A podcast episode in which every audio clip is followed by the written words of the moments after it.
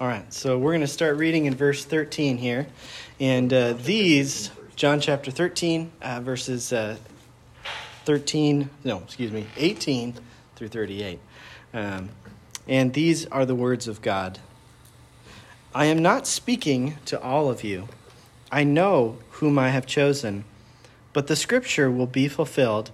He who ate my bread has lifted his heel against me.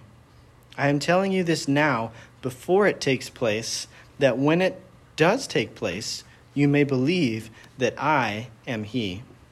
Truly, truly, I say to you, whoever receives the one I send receives me, and whoever receives me receives the one who sent me. After these things, Jesus was troubled in his spirit and testified, Truly, truly, I say to you, one of you will betray me.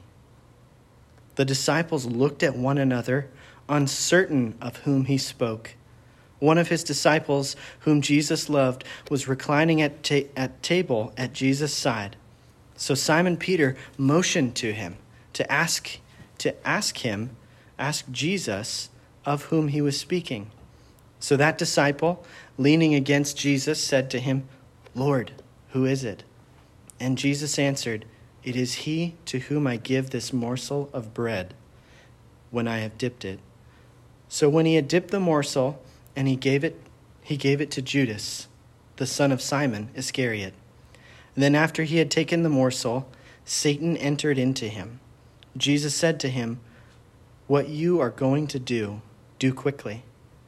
Now no one at the table knew why he said this to him. Some thought that because Judas had the money bag, Jesus was telling him, buy what we need for the feast, or that he should give something to the poor. So after receiving the morsel of bread, he immediately went out, and it was night. When he had gone out, Jesus said, Now is the Son of Man glorified, and God is glorified in him. If God is glorified in him, God will also glorify him in himself, and glorify him at once. Little children, yet a little while I am with you. You will seek me, and just as I said to the Jews, so now I also say to you, where I am going, you cannot come. A new commandment I give to you, that you love one another just as I have loved you. You also are to love one another.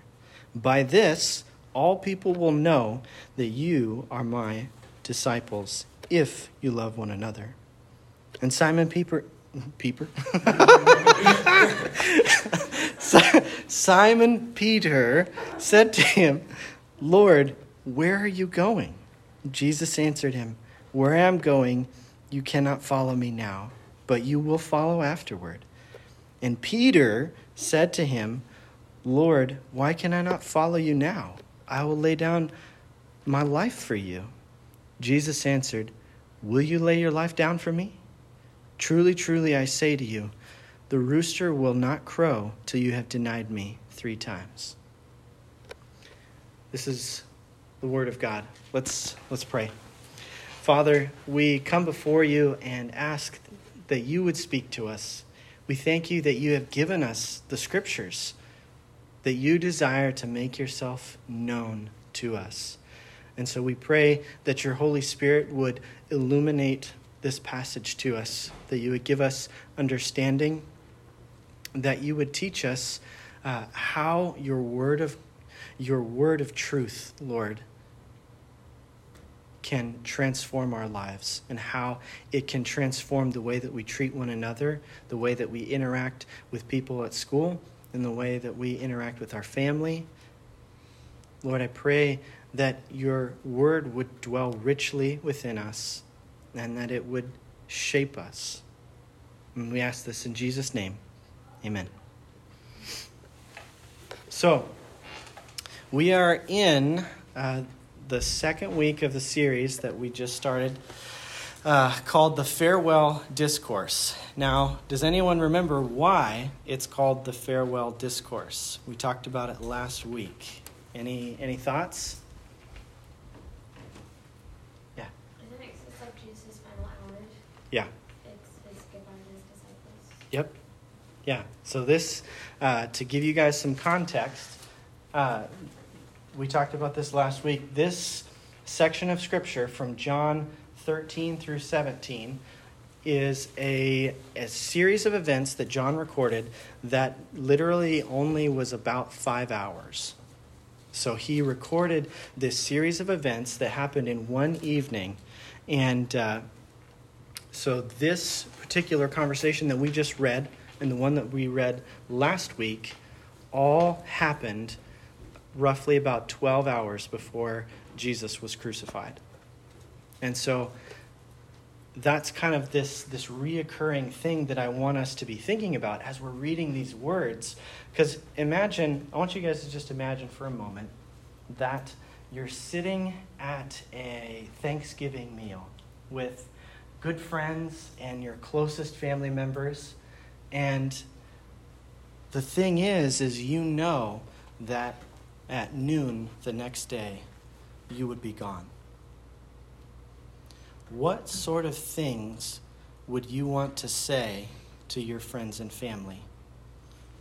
What sort of things would be on your mind? And that's what we are seeing here. We are seeing the very heart of Jesus in this passage and in the, the next passages. And so that's what that's why this is such a precious passage to me, because we very much so get to see the heart of Jesus. Like last week, we talked about how he knows that not only does he know he's going to be betrayed, which we're going to talk a little bit more, but he knows that he is going to die and he's going to bear the sin of the world. And Jesus, with all of this in mind, gets up and shows his disciples how to, how to love one another, how to serve one another. And not only that, we talked about how uh, that act of foot washing was actually a parable of the gospel about how Jesus uh, left his rightful place as, as king of the universe and stepped down and clothed himself as a servant, not only to set an example for us, but also to be a substitute for us, to bear our sin and shame, to bear the punishment of God that we deserve, so that we could be brought back to God, so that we could be made right with God. And the, the crazy thing is, is have you guys ever thought about the fact that Jesus didn't have to do that? He's God. He doesn't need us. In fact, in the Psalms, he says, if I, I think it's in the Psalms, he says, if I needed something, I wouldn't ask you for it. I mean, he's God. He doesn't need us, and yet he wants us. And yet he loves us. Though we are sinful, though we, uh, as Isaiah says, that we each have turned aside and, and gone our own ways, we've abandoned God. And yet Jesus seeks after us. That's the God that we serve. And so Jesus, knowing that his time was at hand, knowing that he was about to be crucified for the sins of the world, that he was about to die to purchase a people for himself, he gives these, these few short words, these few short chapters to his disciples, mainly to ensure that they are taken care of after he goes back to be with the Father.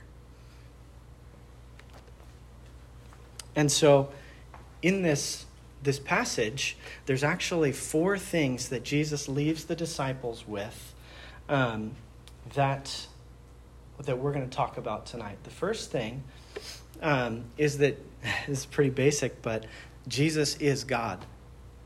The first thing that Jesus, ta- one of the first things in this passage, Jesus says, uh, Jesus is God. He says that you may believe that I am he. And we're going to talk about why that phrase is important.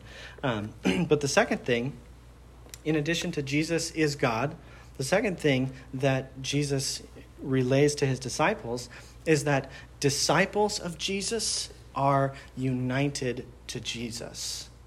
Disciples of Jesus are united to Jesus. And the third thing And this is the important thing for us to remember with all of the craziness going on in the world right now. Jesus reigns over all things. Jesus reigns over all things. And the, the fourth thing is that disciples of Jesus will love like Jesus. So let's let's get into it a little bit here. Um, so I'm going to explain some context, though, here. In this passage, we see Jesus had just finished telling him in verse seventeen, he says, "Blessed are you if you, uh, if you not only if you know these things, but also if you do them," referring to the example that he set of being willing to serve one another. In fact, because that foot washing was a parable of the gospel, what Jesus is saying is like, you should love each other so much that you'd be willing to die for one another. That's what he's saying. That's the extent to which he's saying we should love one another as brothers and sisters in Christ, that you'd be willing to, to borrow from modern vernacular, you'd be willing to take a bullet for your brother or your sister in Christ. That is the type of love that Jesus is exhorting them to have, right? But once again, Jesus, being God, in this moment, he gives us this little glimpse here in verse eighteen. And he says, he says, look with me, he says, "I am not speaking of all of you. I know whom I have chosen, but the scripture will be fulfilled. He who ate my bread has lifted his heel against me." That is a direct quote from Psalm forty-one nine. Now, the context in Psalm forty-one, David is the author of that psalm, and it's written during a time when he was betrayed by one of his closest friends. And John here says that not only was that a description of the situation that was happening in David's life, but God actually wrote that down for us in the Old Testament to predict the fact that Judas would betray Jesus. So literally hundreds of years before Jesus ever came to this earth, before Judas ever lived, God told us in the Old Testament that the Messiah would be betrayed by a close friend. Isn't that's crazy? Like, it's amazing. Just for for free, did you guys know that I forget exactly how many prophecies Jesus fulfilled from the Old Testament? It's in the hundreds. The odds of that, like, actually happening, him fulfilling that many prophecies, are astronomical. Like, there is literally no other explanation than that Jesus is God and that God is sovereign over history. But that's just for free. Um, You're telling me we have to pay for the question. yeah, yeah. yeah. Uh, uh, for three easy payments of twenty-nine ninety-five. Uh, just kidding. Uh, I can't believe that's going up on the website. Um, I can have Jennifer edit it later. Um, so, but that's, it's crazy. So Jesus knows that he's about to be betrayed. And John says that this happened because God told us that it was going to happen, that someone who was very close to Jesus was going to betray him. And then Jesus, in verse nineteen, he tells us exactly why he he he predicts it beforehand. He says, "I am telling you this now before it takes place, that when it does, that you may believe that I am he." Now, that phrase, "I am he," he is not there in the original language. So that Greek phrase there is the Greek phrase ego eimi. Ego like the waffle, you know. Uh, ego eimi means I am. Okay? Now, do you guys know why that phrase is important? Anybody? Someone turn to Exodus chapter three.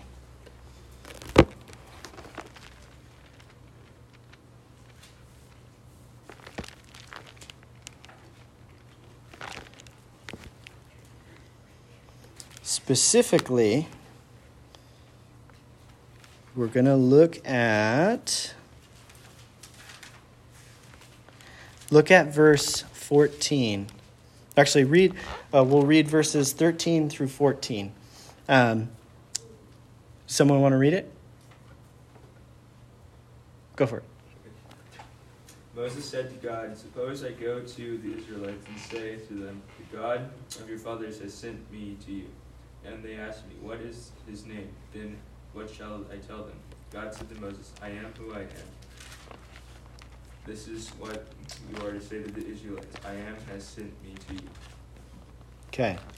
So now, the reason that this is so important is because Jesus just used the exact same name that God revealed to Moses.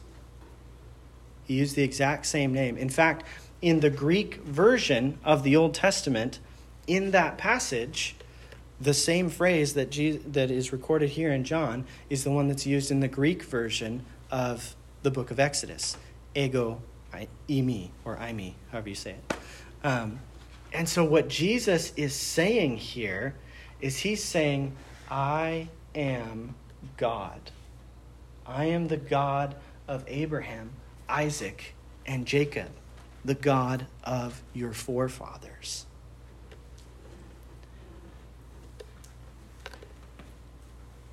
Now, what's significant about this is that the name I am literally means that God in himself, that Jesus in himself, he's saying, I have, I am self-existent, meaning I, no one caused me, I just exist. And everything that exists in the universe exists because I exist and because I willed those things to exist. That is what Jesus is saying here. He's saying that the God who was not created, who is unlike any other God, who created all things simply with the word of his mouth, that God is the one who stands before you now. That God is the God who just washed your feet. That God is the one who's pleading with you to love one another. Isn't that amazing that the God who created all things, who has literally uh, the, who is self-existent, he is, that that God is the one who washed dirty feet.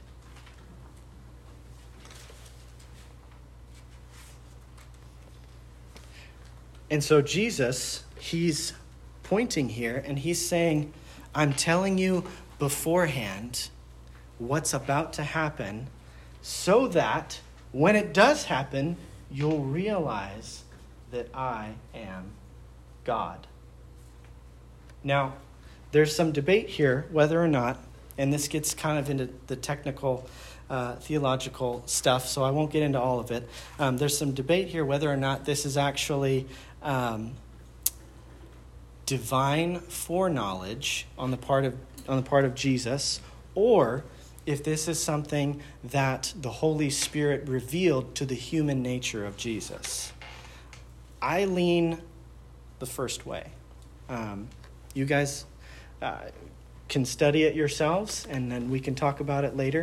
I lean the first way because, in fact, God says something very similar in the book of Isaiah when he's having this like this showdown with all these false gods. And, uh, well, not really, they're not real gods. It's, he's kind of having this showdown with these people who worship false gods.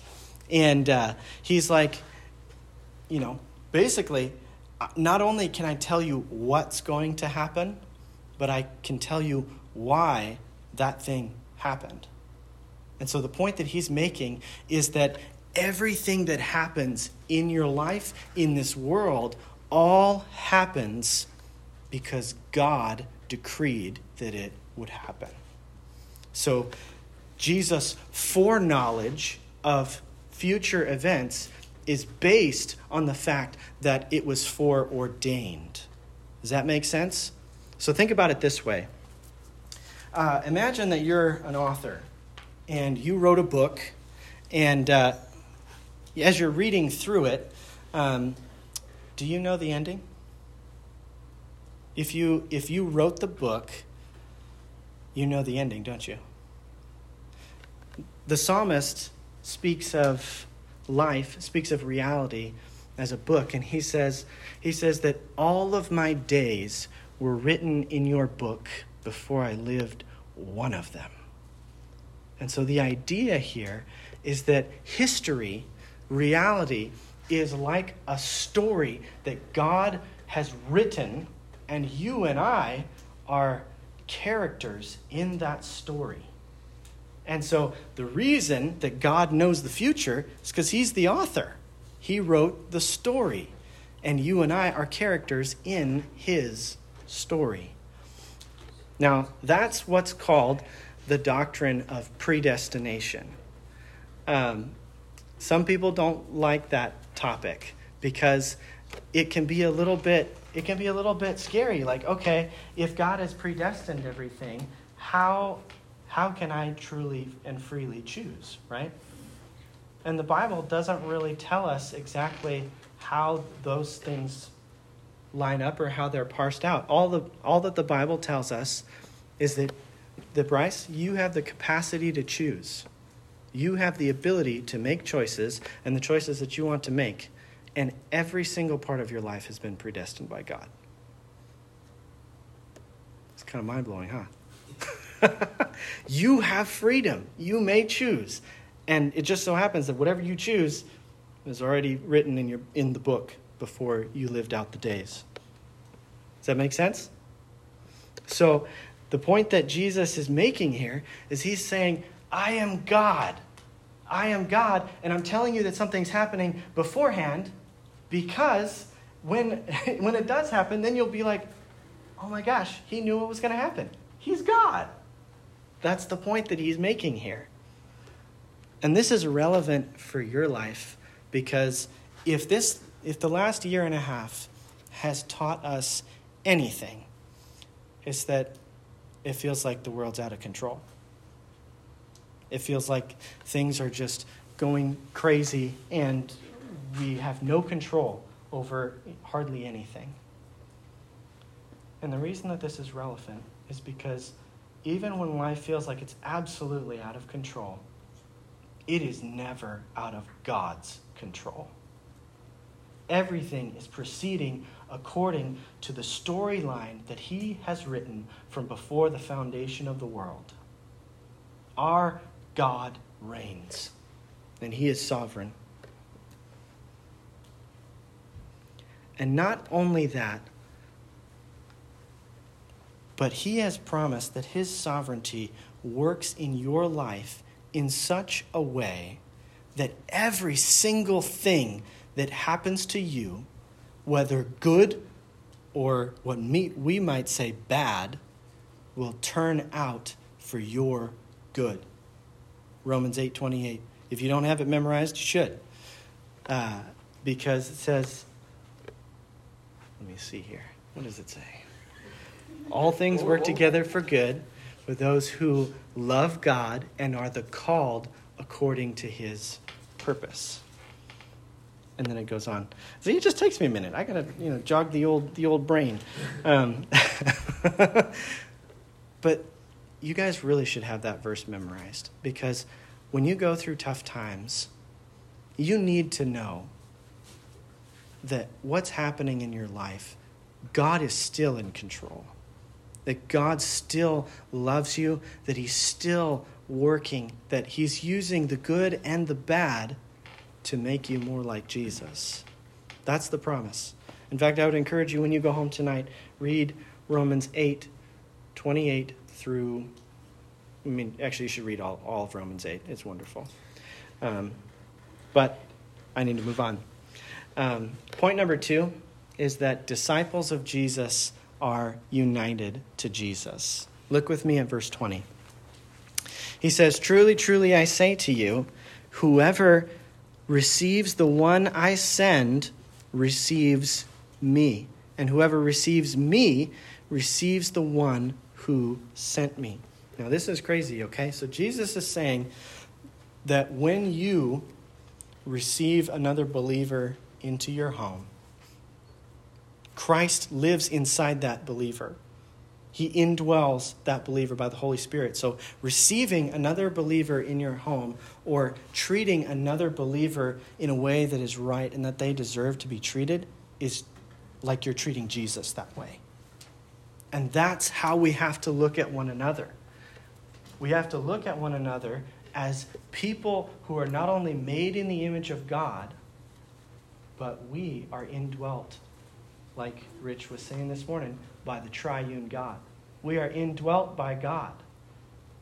Isn't that crazy? Think about it. As you're talking and having conversations with Noah, uh, you know, I'm sitting there talking to him, I'm like, Jesus lives inside that dude. That's crazy.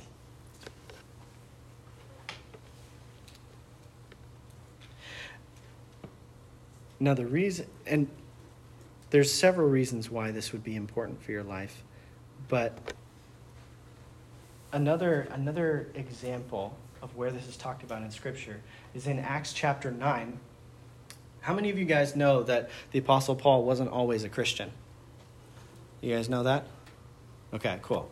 Uh, how many of you guys, I know you know, how many of you guys know what he did before he was a Christian?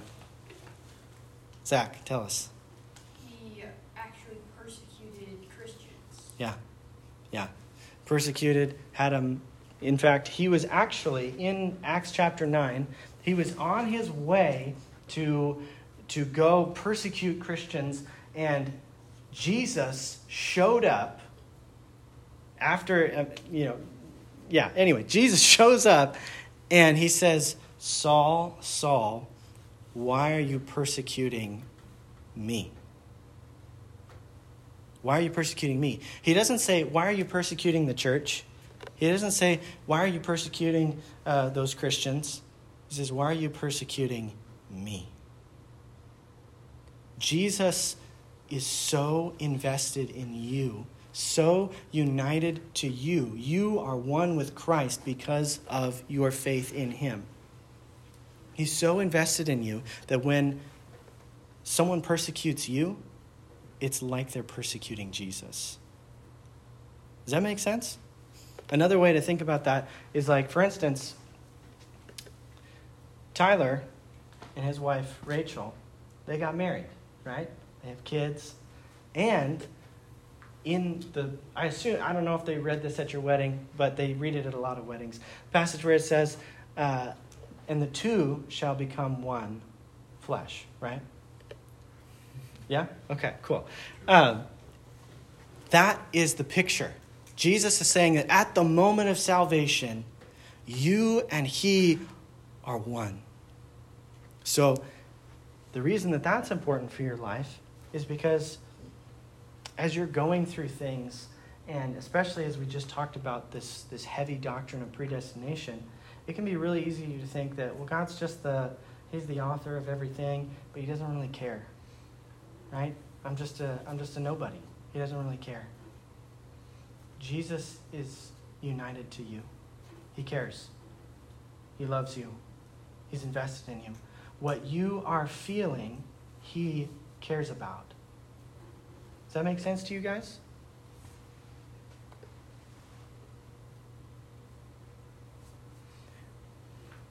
In Hebrews, it says that we do not have a high priest who is unable to sympathize with our weaknesses. So we don't have a God who's so disconnected from us that when we go through something that's difficult, that he doesn't care. He cares. And he's with us in the midst of it. So that's the second thing. Now, third thing, look with me at verse thirty-one. When, G- when Judas had gone out, Jesus said, now is the Son of Man glorified, and God is glorified in him. If God is glorified in him, God will also glorify him in himself and glorify him at once. So there's a lot of glorifying happening right there. Um, But let me let me give you guys a, a little bit of a pointer to uh, what's what's being talked about in that passage. Look at someone look up Daniel chapter seven. Uh, specifically, we're going to read verses thirteen and fourteen.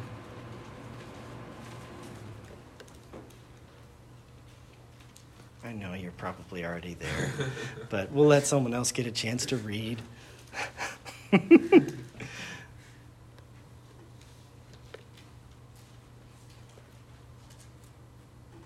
got it, McKenna? Yeah. Okay, go for it. I saw the night visions, and behold, with the clouds of heaven, there came one like a son of man, and he came to the Ancient of Days, and he was presented before him. And to him was given dominion, and glory, and the kingdom, that all peoples, nations, and languages should serve him. His dominion is an everlasting dominion, which shall not pass away, and his kingdom one that shall not be destroyed. Okay. Did you guys notice in verse thirteen it says one like a son of man? The reason that's important is because Jesus is taking a title. He's referencing this passage in the Old Testament in Daniel. And he's saying this thing, this, this instance where uh, this son of man comes up to God the Father, and God the Father grants him authority over literally all of creation. Okay? That instance that we just read about, Jesus is saying, that dude, that's me. That's me.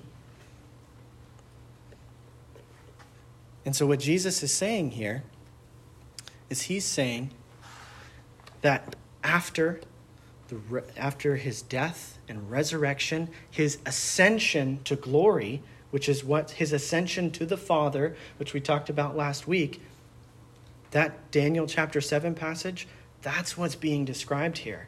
And so now Jesus reigns post-resurrection and after his ascension. He now reigns literally right now over all of creation.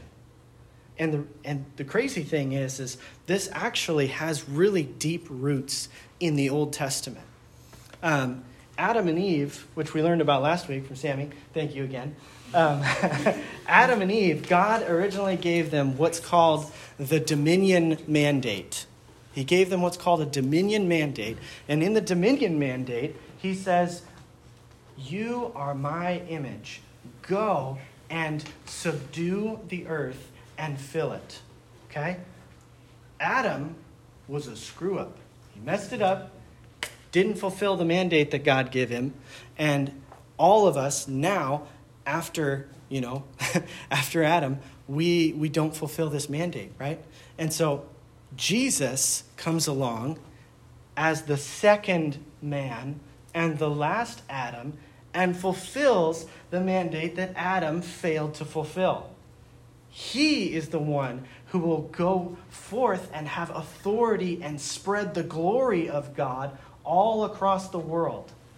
And the whole point of this is that the Father would receive glory, and the Son would receive glory, and the Spirit would receive glory. And so the whole picture that's being that's being displayed in this passage is the triune God accomplishing redemption, accomplishing uh, a a a world brought back to the Father. And Jesus is saying, I now have authority over the whole world. And this is actually very closely related to Matthew twenty-eight. And in Matthew twenty-eight, we have the famous missionary verses where he says, go therefore and disciple the nations. But right before that, in verse eighteen, he says, all authority in heaven and on earth has been given to me. Go, therefore, and disciple the nations. So Jesus is telling them, he's saying that after I, I have glorified my Father here on the earth by my obedience and by my, now soon by my sacrificial death, and he will glorify me. God will glorify, the, the Father will glorify the Son by raising him to life and giving him dominion over all of creation. Does that make sense to you guys? Now, the reason that that is important for you guys is because how many times have you guys heard or thought, it's my life. I'm going to do what I want. You ever thought that? You ever heard that? Jesus flatly contradicts that in this passage, and he says, no, it's not your life. It's mine. Like Rich was saying this morning in church, y'all missed a good sermon if you weren't there this morning.